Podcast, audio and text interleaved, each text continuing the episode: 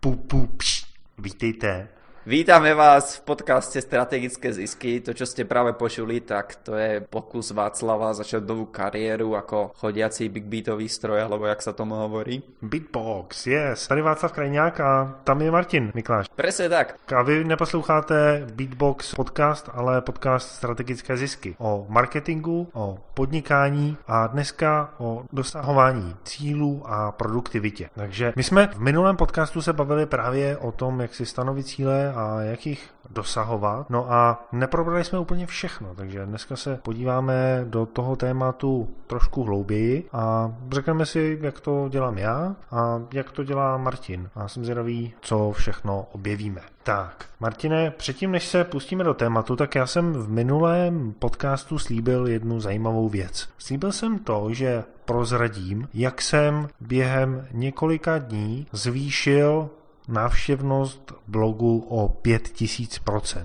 No, takovéhle velké číslo, tak samozřejmě je za ním nějaký marketingový tahák. Já ho nikde nepoužívám, prostě mě to posledně napadlo, tak jsem si říkal, využiji toho a podělím se s vámi o to, co se povedlo. To číslo je samozřejmě pravdivé a vychází z toho, že na blogu, o kterém mluvím, tak bylo v pondělí 12. října, tam bylo 29 lidí. A v pondělí 9.11. tam bylo 1200 19 lidí. Takže opravdu navýšení o 5000%. No, co se stalo? Jak jsem to udělal? To by vás možná zajímalo. Hned na začátku řeknu, že to není trvalý nárůst, že to byl pouze v jeden den. A bylo to v den, kdy jsme udělali na tom blogu jednoduchou věc. Teď si možná řeknete, jaká jednoduchá věc to byla. Udělali jste reklamu, zveřejnili jste ten blog někde, přišlo tam hodně lidí odnikat. Udělali jsme jednoduchou věc a to bylo, že jsme poslali na databázi majitele toho toho blogu e-mailový newsletter s odkazem na ten blog. A to je možná standardní věc, ale ten majitel toho blogu tak to do té doby nedělal. Prostě on tam psal články, zveřejňoval je, ale neposílal tam lidi, které měl ve své databázi, ve své databázi e-mailových kontaktů ve svém e-mail marketingu. Neměl to prostě propojený. A tím, že to propojil, tak nejen, že se na ten blog podívalo tolik lidí, protože tam bylo na tom blogu připravený článek s videem, takže to ty lidi z toho e-mail marketingu zajímalo. Oni se podívali na to video, ale podívali se, co na těch stránkách je ještě dalšího. No a díky tomu jsme měli i několik objednávek jeho služeb. Takže jenom to, že jsme udělali něco, co zdánlivě dělají všichni, tak jsme takovýmhle způsobem zvýšili, teď už to budu říkat v protože už víte, jaký je to marketingový trik, o 5000% návštěvnost eh, blogu. Tak Martine, máš ty propojený? Ano. Já mám prezradit, jaký trik se tím skrývá. Jo, já jsem to řekl. Tak možná jsem to nevysvětlil správně, tak to ještě řekni jednou, svými slovy. OK, takže ten trik spočíva v tom, že tá návštevnosť toho blogu, za prvé, vždycky viete nájsť nejaké čísla, ktoré sa vám hodia do toho vášho krámu, takže v tomto prípade si Vasav našiel dva pondelky, kde to bolo zrovna tých 5000% rozdiel, ale keby porovnal napríklad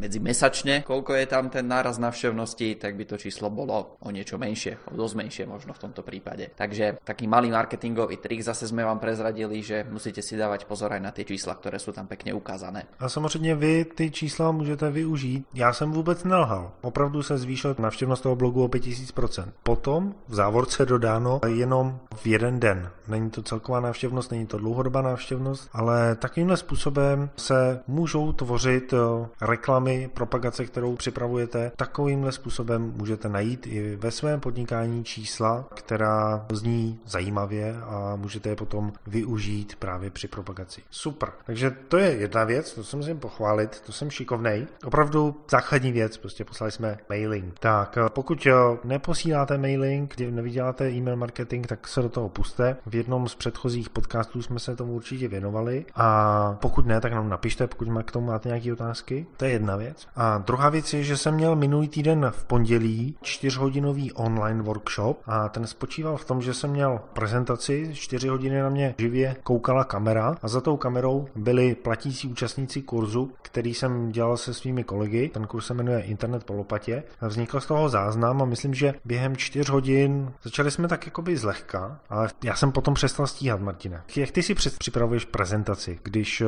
děláš prezentaci, tak abys to měl přesně všechno načasovaný. Já jsem to měl tak jako odhadem. Záleží samozrejme, aká je dôležitosť tej prezentácie, ale pokiaľ určite mi ide o to, aby sa to zmestilo do nejakého času za nejaké okolnosti a je to nejaká prezentácia, ktorú som predtým ešte nikdy nerobil, tak neviem, koľko by mala trvať, tak za ideálnych okolností tú prezentáciu prejdem 7 krát, takže presne na minútu viem, koľko mi to bude trvať, keď to odprednášam vo finále, to je jedna vec. A druhá vec, keď si tú prezentáciu prejdete 1, 2, 3 krát, tak zistíte, že možno tu by sa ešte hodilo nejaká definícia, tu by sa hodilo niečo doplniť, alebo potom už zistíte, že dobre, tak tento úsek je tu naviac a jednoducho už sa to nezmestí do toho časového horizontu, ktorý mám pripravený, takže v tom momente začnem škrtať tie veci. To je krásný způsob. Já jsem si tu prezentaci připravoval několik dní předtím a stihnul jsem si ji projít pouze jednou a vycházelo mi to. Nakonec ve finále, když jsme ji vysílali naživo, tak eh, tam byly ještě k tomu nějaké otázky a přiznám se, že jsem přetáhl o čtvrt hodiny. Takže to nebyly čtyři hodiny, ale čtyři hodiny a čtvrt. Ale ti diváci, kteří se na to dívali, tak eh, dali poměrně dobrou zpětnou vazbu a byli spokojení a hlavně dali souhlas s tím, že můžeme přetáhnout, aby jsme se podívali na ty věci si podrobne. Tak k tomuto poviem, že v podstate časť otázok a odpovedí je dobrá mať na webinári, prezentácii, seminári, kdekoľvek. Vyhradenú nejaký čas, pokiaľ je to napríklad webinár a vy tým ľuďom poviete, OK, budeme tu 45 minút plus otázky, tak eh, v podstate tie otázky si dávajú oni sami a koľko sa chcú pýtať, tak jednoducho toľko sa to dá natiahnuť. Hej, takže akoby toto akoby nemáš relatívne nejakú šancu zahrnúť do jadra tej prezentácie, povedzme. No a preto hovorím, jak si to prechádzam predtým, než eh, tú prezentáciu ju naozaj mám niekde naživo, tak e, rozmýšľam nad tým, OK, aká otázka môže človeka napadnúť v tomto alebo v tomto momente. No a pokiaľ je to vhodné, tak to tam nechám a pokiaľ už by to vychádzalo jednoducho, že by mi to zabralo buď veľa času z toho jadra tej prezentácie, alebo že by to priveľmi odvádzalo pozornosť od jadra tej hlavnej prezentácie, tak to jednoducho odtiaľ vyhodím a počítam s tým, že OK, keď sa to spýtajú počas otázok a odpovedí, tak e, jednoducho po konci prezentácie ešte mám niekedy nejakých pár slajdov, ktoré viem k tomu doplniť. To děkuji za zpětnou vazbu. Pokud chcete chcete někdy takovouhle prezentaci udělat, udělat si ten webinář, tak samozřejmě můžete využít technologii, kterou nám dává k dispozici Google, Google Hangout, anebo můžete vysílat živě přes YouTube. To živý vysílání přes YouTube je trošku technicky náročnější a to z toho důvodu, že do toho YouTube tak už musíte poslat signál ne ze své webové kamery, ale přímo třeba z kamery, která stojí a snímá vás. No a k tomu je často potřeba mít i nějaký digitální mixážní pult. Takže to jsme právě testovali a vypadalo to velmi dobře, protože já jsem tam mluvil do té kamery, potom tam ve střižně kolega přehodil, byla vidět chvíle mojí prezentace, potom přehodil druhou kameru, takže to bylo opravdu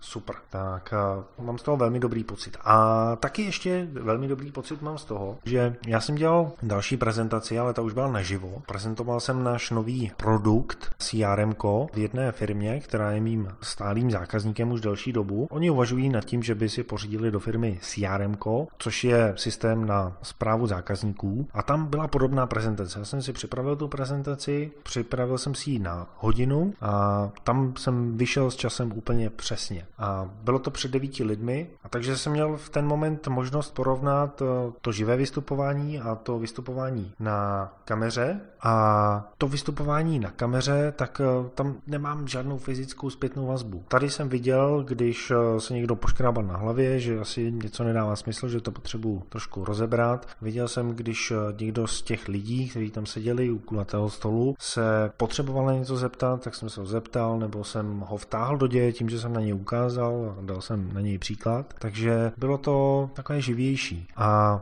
zase na druhou stranu je to těžší, protože tam ta zpětná vazba je a ta zpětná vazba byla hlavně na konci, kdy jsem udělal tu prezentaci a jeden z obchodních ředitelů té firmy, protože oni mají několik divizí, tak ten se tam do mě pustil, pustil se do toho systému a, říkal, že to vůbec není pro ně a jak je to, měl spoustu námitek, kdy jsme postupně zvládli a to už vyžaduje mít nějaké zkušenosti s tím vystupováním, aby tam člověk eh, nepřestal být profesionální, když to řeknu takhle. Stalo se ti někdy, Martine, že jsi měl prezentaci zpětnou vazbu, která byla negativní? Možno veľmi v začiatkoch, keď som začínal prezentovať, že tam niečo chýbalo, alebo takto, alebo možno v oblečení, pretože ja som sa špecializoval v tom čase tiež na majiteľov firiem a takéto nejaké veci, ale mal som svojho kouča, ktorý ma viedol v tomto, takže tam nedá sa povedať, že by to bolo nejako negatívne alebo priamo od tých ľudí. Jednoducho, pokiaľ vediem nejakú prezentáciu, tak e, zvyčajne na konci je priestor na otázky a odpovede, to znamená, že ľudia majú šancu sa spýtať. A ja sa ťa teraz pýtam naspäť, keď si robil tú prezentáciu pred kamerou, že či si pri nej sedel alebo stál Stál jsem 4 hodiny a čtvrt a bylo to zajímavé, protože vlastně člověk stojí a nemůže moc chodit, protože na něj míří ta kamera, takže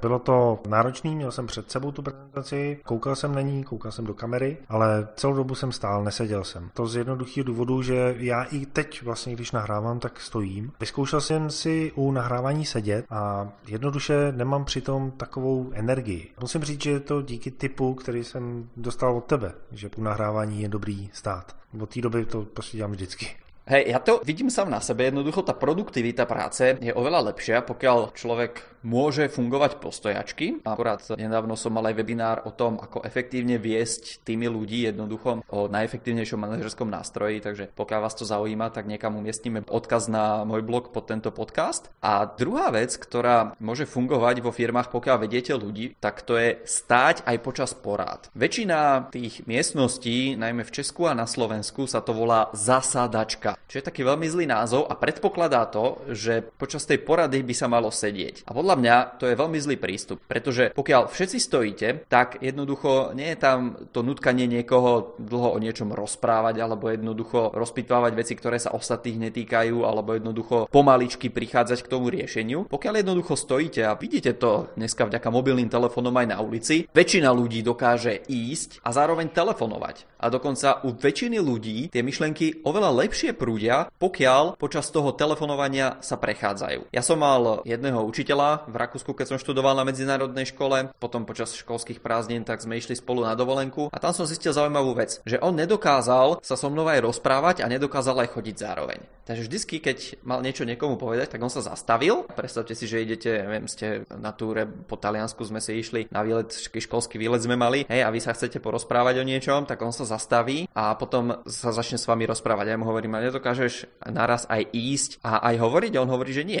Ale pre väčšinu ľudí platí to, že pokiaľ sa pohybujeme, chodíme, stojíme, tak tie myšlienky a možno ako hovorí aj Václav, tá energia prúdi oveľa lepšie. Takže napríklad aj tento podcast obidvaja natáčame postojačky. Ja konzultácie, čo mám v tieto dni, všetky robím postojačky. Zase kvôli tomu, aby to oveľa lepšie fungovalo a kvôli tomu, čo hovorím a odporúčam iným ľuďom a iným firmám. Jednoducho, pokiaľ sa bavíte s tými ľuďmi, tak zo zasadačky, pokiaľ samozrejme tam nie je niekto, kto má nejaké problémy, že nemôže stáť 5 alebo 10 minút, tak samozrejme tomu tam stoličku nechajte. Ale odporúčam vám povyhadzovať všetky stoličky zo zasadačky, urobiť si niekoľko takýchto pracovných stretnutí postojačky a uvidíte, ako sa zmení tá efektivita práce. Takže ty už si se rovnou pustil k dosahování cílů a k efektivitě práce, to je paráda. Mně se líbí, jak ty jdeš rovnou k věci. Ale předtím ty jsi zmínil to, že jsi dělal webinář na téma manažerské nástroje. Řekni nám o tom víc. Nájdete odkaz pod podcastom a tam budete mať všetky materiály, webinár si budete môcť znova vypočuť a všetky nástroje uviezť do praxe a prípadne sa ma ešte spýtať.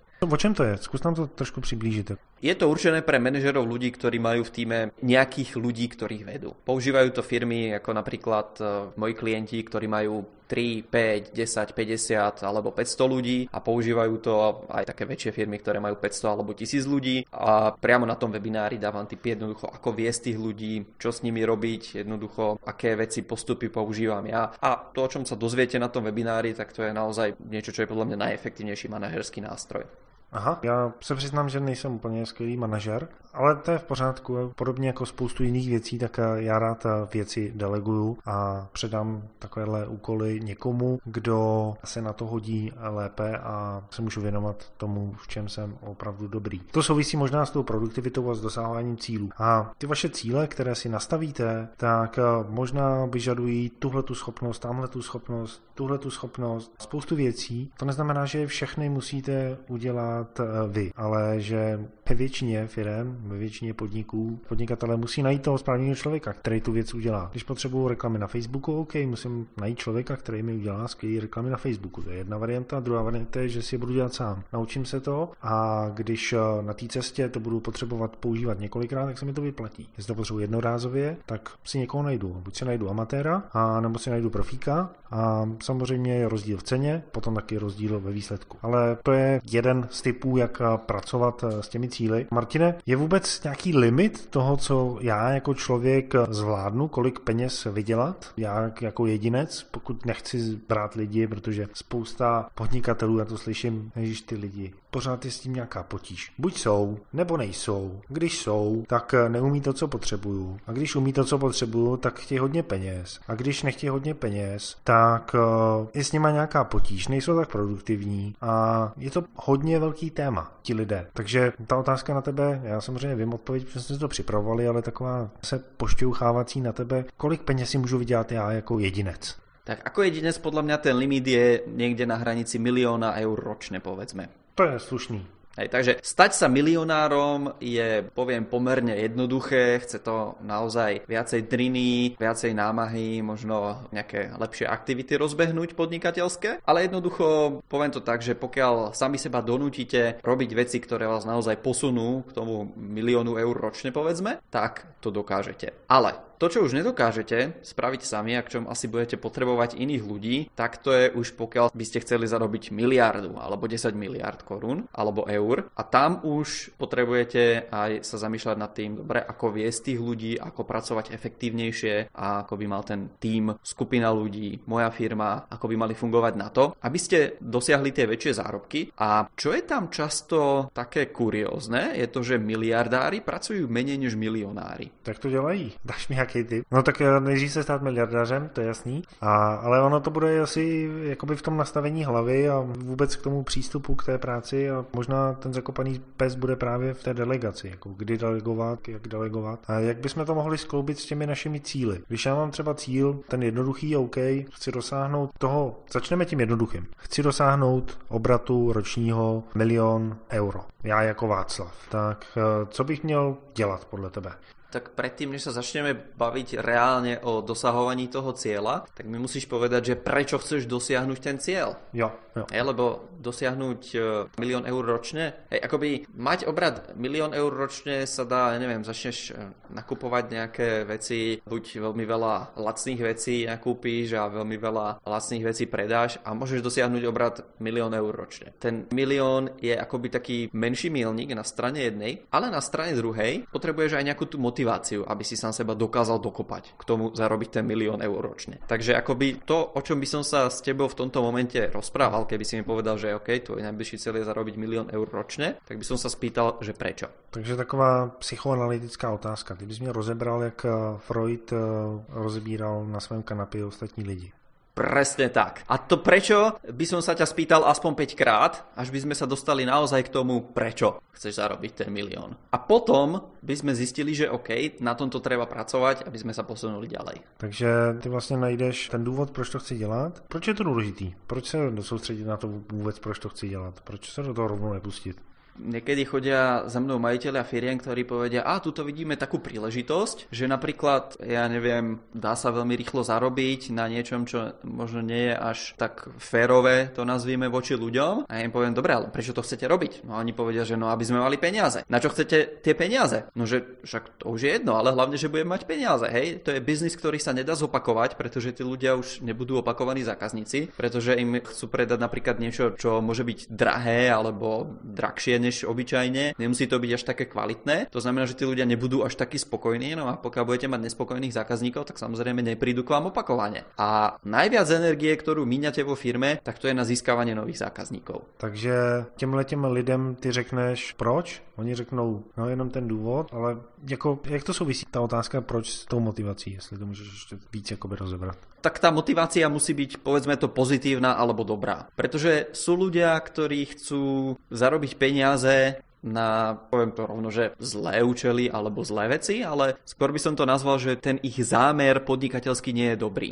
Hej, že ich zámerom je len obrad ľudí. Jakoby v tomto sa to dá veľmi zjednodušiť, hej, že vy im predáte niečo síce, čo je nekvalitné, ale pokiaľ chcete peniaze, tak peniaze sa dajú najľahšie získať takým spôsobom, ako povedal jeden bankový lupič, hej, že keď sa ho pýtali, že počúvate vy, prečo vôbec ste akoby sa stali bankovým lupičom, tak on na súde hovorí, že no, veď tam sú peniaze, nie? Hej, takže vykrádal banky, pretože tam sú peniaze. No, takže to je taký istý zámer jednoducho Tie peniaze totiž to nikdy nie sú, povedzme, tým finálnym štádiom. Hej, mám klientov, ktorí zarábajú, ja neviem, prvé 100 koruny alebo tisíce na internete momentálne, mám klientov, ktorí zarábajú milióny mesačne, mám klientov, ktorí zarábajú stovky miliónov eur mesačne a jednoducho každý z nich chce posunúť to svoje podnikanie na vyššiu úroveň. Takže prečo ten, kto zarába milión eur mesačne, chce posunúť to podnikanie na vyššiu úroveň? No, pretože tam vidí nejaké ďalšie ciele, mety a tie ciele a tie mety nevidí kvôli tomu, hej, že tam bude ďalšia nula na tom účte naviac, ale jednoducho, že má tú vnútornú motiváciu niečo dosiahnuť, niekam ďalej posunúť to svoje podnikanie, alebo stať sa známy, stať sa autoritou v tej svojej oblasti a tak ďalej a tak ďalej.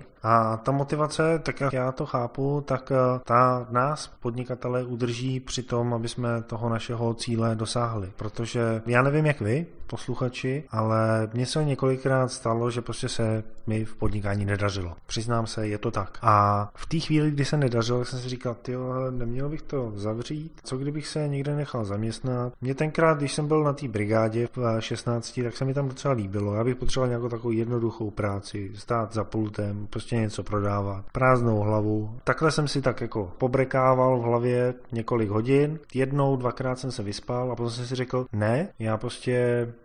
nemůžu svému synovi ukázat, že já jsem nesplnil ten svůj sen, nebo nešel jsem tou cestou, kterou jsem chtěl. A to mě dodalo energii a prostě jsem se do toho pustil znovu. A několikrát se mi stalo, že v tenhle ten moment přišlo to zlomové a v nějakém projektu se díky tomuhle začalo naopak dařit. Takže ta motivace pro mě je v tenhle ten moment, nebo hodně, hodně dlouhou dobu, tak je můj syn, se kterým potom rád budu sdílet svoje zkušenosti, které jsem při podnikání nabral a možná si třeba poslechne i někdy tenhle ten podcast. Takže to je moje motivace. A s jakou motivací se setkáváš ty, nebo jakou máš ty? A nebo vnímám to tak správně, jako že ta motivace přijde na ní právě v momentě, kdy se nám nedaří? Väčšina podnikateľov si povie práve v tom momente, keď sa im nedarí, že OK, tak teraz mám na výber. Buď sa zamestnám, pôjdem pracovať a to podnikanie, ktoré pokiaľ nevyšlo, hej, tak splatím dlhy alebo niečo v tomto zmysle. Alebo možnosť B, práve to, že mi niečo nevyšlo, tak ma nakopne a poviem si, aha, no tak toto nevyšlo, tak teraz už to musí výjsť. Nájdem niečo, čo musí výjsť. No a tú motiváciu, ktorú majú moji klienti, na čo si sa teraz pýtal, tak to je rôzne. Hej. To môže byť napríklad nejaká osobná motivácia, to môžu byť ľudia, ktorí sa chcú stať e,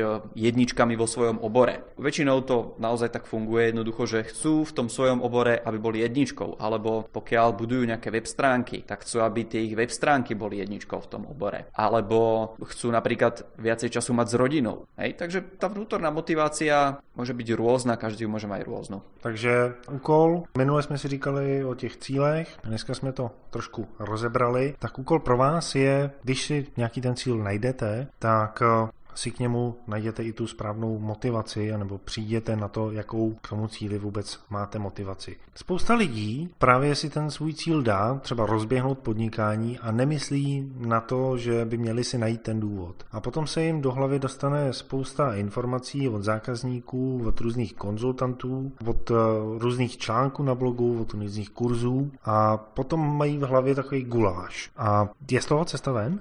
Z toho je cesta ven. Teraz ma napadol jeden príbeh. Jeden král, keď zomieral, bol veľmi múdry a predtým, než predal to žezlo svojmu synovi, ktorý bol zrovna nejaký teenager, tak akoby hovorí tomu svojmu synovi, že tak synu počúvaj ma. Každé ráno si nájdi, neviem, 20 minút alebo 40 minút, ne, hodinku, neviem už koľko času to bolo, ale nájdi si čas na to, aby si rozmýšľal o tom, čo budeš robiť, aby si si ten deň naplánoval, jednoducho iba v tichu, aby si rozmýšľal. Napríklad ja osobne buď naozaj si nájdem tých 20 minút, že som v tichu, alebo jednoducho sa idem prejsť, tým pádom sa ten čas natiahne na 40, 50, 60 minút, ale jednoducho naozaj som bez internetu, bez telefónu, bez všetkého a jednoducho pokiaľ sa idem von prejsť do lesa na nejakú prechádzku, tak si rozmyslím, že čo idem robiť, ako to idem robiť. No a pokiaľ to mám rozmyslené, tak tá efektivita práce zase stúpa. Ale vráťme sa nejako zase k tej psychológii. Takže ten král tomu tomu svojmu synovi hovorí, že počúvaj, každé ráno si nájdi nejakých tých 20 minút na to, aby si rozmýšľal o tom, ako budeš ten deň robiť, aby si si to naplánoval a bolo to čo najlepšie. Samozrejme, prišlo isté k istému, král zomrel, trón zdedil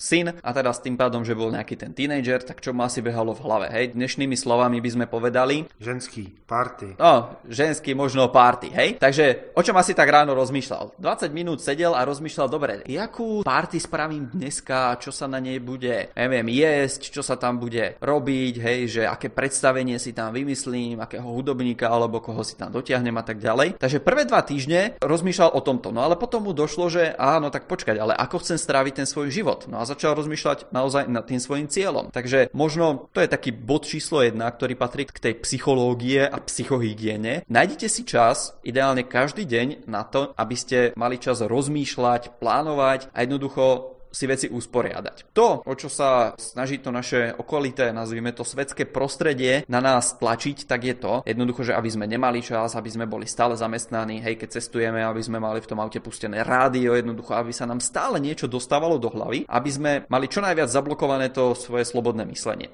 Hej, takže o to sa snaží to naše okolie. Takže nájdete si kroku číslo 1 čas a už keď ten čas budete mať, tak môžete začať rozmýšľať, že čo vám kde chýba. Ještě než se pustíme do toho dalšího bodu, ty si řekl zajímavý slovíčko, psychohygiena. Co po tím mám rozumět, nebo jak ty to vnímáš? Co to je za slovo? Psychohygiena to je práve ten bod, ku ktorému som sa chcel teraz dostať. Tak to je to, že ty jednoducho budeš mať e, mysel pripravenú na tú aktivitu, ktorú ideš práve robiť a nebude ťa to napríklad, keď si doma, ťahať k tomu, aby si rozmýšľal o práci. A veľmi veľa začínajúcich podnikateľov začína niekde doma a čo je najhoršie, tak v obývačke. Hej, v obývačke, kde trávi možno voľný čas s rodinou, kde si zapne tú telku alebo niečo, pokiaľ má niečo také doma náhodou. A v tej istej obývačke má aj notebook, na ktorom pracuje. A tam chýba nejaký ten predel, že tak teraz som v práci a teraz som doma. Pokiaľ máte možnosť teda, tak čo vám odporúčam z toho psychohygienického hľadiska je oddeliť si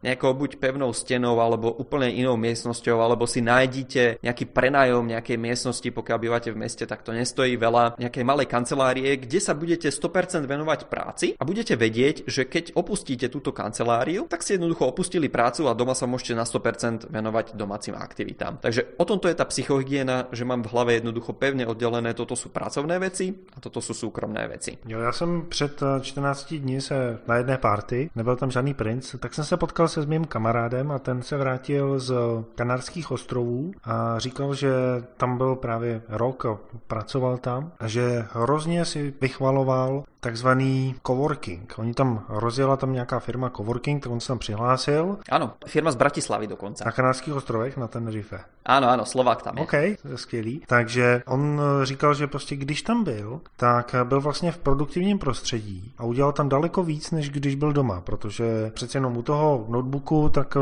máte na dosah prstů YouTube, Facebook a všechny tyhle ty věci. No a když byl v té práci, tak říkal, mně to přišlo divný, prostě tam kolem mě byli ty lidi a všichni tak jako vypadali zamračeně, chodili tam kolem mě. Mně přišlo divný jako koukat na YouTube a na nějaký vtipný videa nebo takhle. Takže prostě makal. A to je jedna věc coworking, eh, v dnešní době už docela populární, takže no, můžete určitě vyzkoušet. A druhá věc je, že mně se několikrát stalo, že jsem eh, musel vycestovat eh, mimo své město a připravoval jsem se na schůzku a na jednu, byl jsem na ní a potom mezi tou první a druhou schůzkou tak jsem měl třeba dvě, tři hodiny času. Jsem zašel do kavárny, objednal jsem si tam velký latte a zapnul jsem notebook a během těch dvou hodin jsem udělal spoustu práce, protože mě tam nic nerušilo, i přesto, že jsem byl v rušné kavárně a mohl jsem se věnovat jenom tomu, čemu jsem chtěl. Takže to je možná další věc, ale jste si určitě všimli taky, když půjdete do kavárny, tak tam vidíte spoustu lidí, kteří tam jsou sami a pracují. Vyplatí se to. Dobre, tak mali by sme tú tému uzavrieť nejakým spôsobom. Uzavrieme to takým spôsobom, že jednoducho v kroku číslo 1 si pevne určite tie vaše ciele, o ktorých sme sa bavili v tom minulom podcaste. V kroku číslo 2 si určite kroky, ktoré vás dovedú k tomu cieľu, o tom sme sa tiež bavili v tom minulom podcaste. No a potom tam, kde sa nachádzame dnes, tak to je,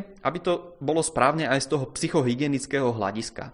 To znamená, že vy sa zamyslíte, ktorá napríklad vec keď sa jej povenujete, vás dostane bližšie k tomu cieľu. No a pokiaľ to je niečo, čo vás nedostane bližšie k tomu vášmu cieľu, alebo niečo, čo sa vás netýka, nie je to na tom vašom pláne, na tej vašej ceste k tomu cieľu, no tak sa tomu jednoducho nevenujte. Poviem vám príklad. Ja napríklad občas si pozriem nejaký webinár, video na internete alebo nejaké takéto lounge si pozriem, hej, nejaké predpredajné a predajné videjka a potom vzniká otázka, mám si ten tréning kúpiť alebo si ten tréning nemám kúpiť. Hej, väčšinou dneska taká bežná prax je, že mám na ten tréning záruku, to znamená, že pokiaľ naozaj o to stojím, pokiaľ som si 100% istý, že toto je niečo, čo potrebujem, aby ma posunulo v tej mojej kariére vpred, no tak si ten tréning kúpim a pokiaľ samozrejme zistím, že to nie je pre mňa, tak ho mám šancu vrátiť. Ale čo som chcel povedať, ten tréning si kupujem častejšie až v momente, keď si na seba ten tréning zarobí vďaka tým videám zadarmo. To znamená, v tých videách zadarmo väčšinou bývajú nejaké typy, čo môžete urobiť v tej svojej firme, čo môžete urobiť e, pri tom svojom napríklad obchodovaní a tak ďalej. To znamená, že ja zoberiem tie typy, zavediem ich do praxe, no a pokiaľ vidím, že aha, toto sú veci, ktoré sa mňa týkajú, toto sú veci, ktoré vo firme naozaj riešim, toto sú veci, ktoré prinášajú výsledky, tak potom niekedy v budúcnosti, pokiaľ je to launch, tak väčšinou sa to zavrie na pol roka, na rok alebo na nejakú takú dobu tak potom v budúcnosti si ten tréning kúpim. Pokiaľ to nie je launch, no tak jednoducho si tie videjka pozriem, čo sú zadarmo, tie nejaké materiály, uvediem to do praxe a pokiaľ si to na seba zarobí, tak až v tom momente zainvestujem do toho tréninku. My jsme se o tom bavili posledně. Spousta lidí si kupuje tréninky, jeden, druhý, třetí, pořád to na sebe vrství a výsledky z toho nejsou a čekají, že v tom dalším a dalším tréninku něco takového bude. No, takže to je dobrý tip od tebe, Martine. No a dneska jste se dozvěděli spoustu informací. Podívejte se na svoje cíle, podívejte se na motivaci a dejte si do pořádku svoji psychohygienu. No a když to uděláte nebo to neuděláte, tak eh, příští týden jsme tu opět s dalším dílem podcastu Strategické zisky. Těšíme se na vás a poslední slavná slova, Martine.